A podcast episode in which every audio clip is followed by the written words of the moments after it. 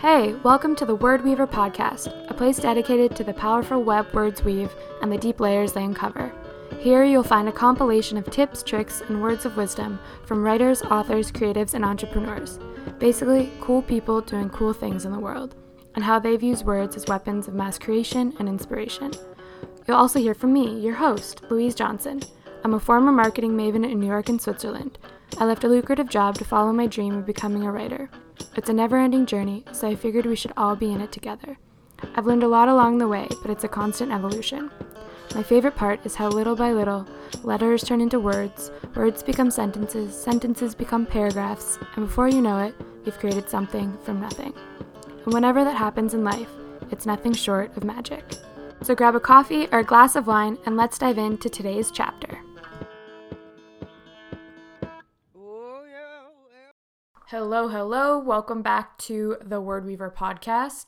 Today's episode is probably going to be pretty short and sweet, but I wanted to hop on here and talk about something that has really changed my life in the past few months recently.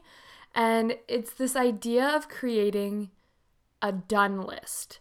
So we all have to do lists, but do you have a done list?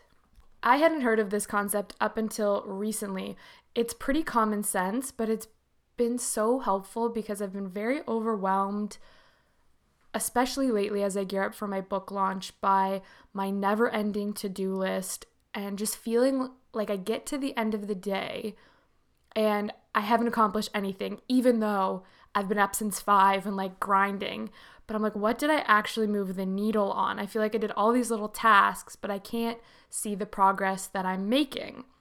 So I feel like anxious and stressed, and the cycle just continues the next day because I keep adding more things onto my to do list. And I am the type of person, maybe you're like this too, where I really need a to do list. I love them, I write it out by hand. It gives me a lot of relief and satisfaction to put things down on paper and get it out of my head. So I'm not saying that I think you should completely do away with your to do list or your checklist. I'm still a big proponent of them. I live by them, couldn't live without them. But if you're getting to the end of your day like I am lately and you're feeling really stressed and like guilty and going to bed feeling like you didn't accomplish anything, there's this phenomenon, it's science-based research that says the number the number one most influential factor for motivation and positive feelings towards the work that you're doing is uh, having a sense of progress. If you don't feel like you're making progress toward a bigger goal, you're left feeling really demotivated and uninspired. Basically, the problem with just having a huge, massive to do list is that we're always focusing on what's next. We're always checking off the boxes and looking toward the future, and we're just skating right on by what we've actually accomplished. And when we do that, when we don't celebrate our small wins and we're just always looking toward the next task on our to do list, then we don't notice all of the progress we're actually making towards our bigger goals. It sounds so simple in theory, but when you're in the minutia, when your head is down and you're grinding and you're just really overwhelmed and busy, it's hard to kind of see this clearly.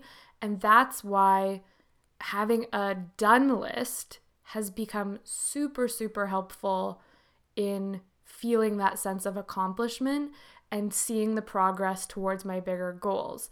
I see it as a compliment at the end of the day to my to do list.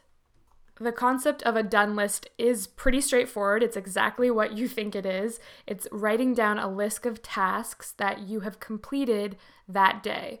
Or if you're not a daily to do list or list maker and you do it once a week or once a month, it's a list of tasks that you have accomplished that week or that month.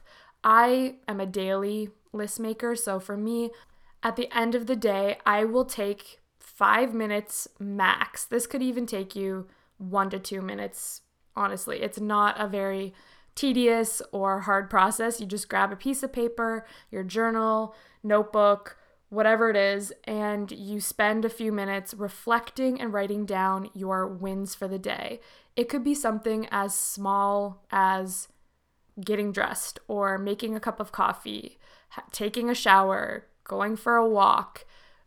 Or if you really are working towards bigger goals, you can focus your done list just on work based projects. It's up to you what you want to celebrate, but I highly encourage you to just don't censor yourself, let your brain free flow, free write what your wins were for the day. And the practice of doing this is going to leave you feeling so accomplished. You will feel such a success seeing all of these little wins on a piece of paper. And you end your day not feeling guilty for what you haven't done, you feel pride in seeing what you have done. Again, it's such a simple concept in theory, but I really recommend you test this out yourself and see if you feel better and you feel like you're making progress towards your goals. If, like me, lately you're feeling really stressed, overwhelmed by the mountain of items on your to do list. And creating a done list shouldn't be another item to add to your to do list. It should be something effortless, easy that you just do at the end of the day before you shut down your laptop and start to kind of unwind for the evening. You can throw out the piece of paper right after. You don't ever have to look at it again. Don't make this another stressor on yourself. If it becomes that, then just don't do it. But for me, it's really helped ground me and realize that, okay, I am making progress, even if day by day it doesn't feel like I am. I feel like I'm just like spinning my wheels and accomplishing little things that aren't moving the needle.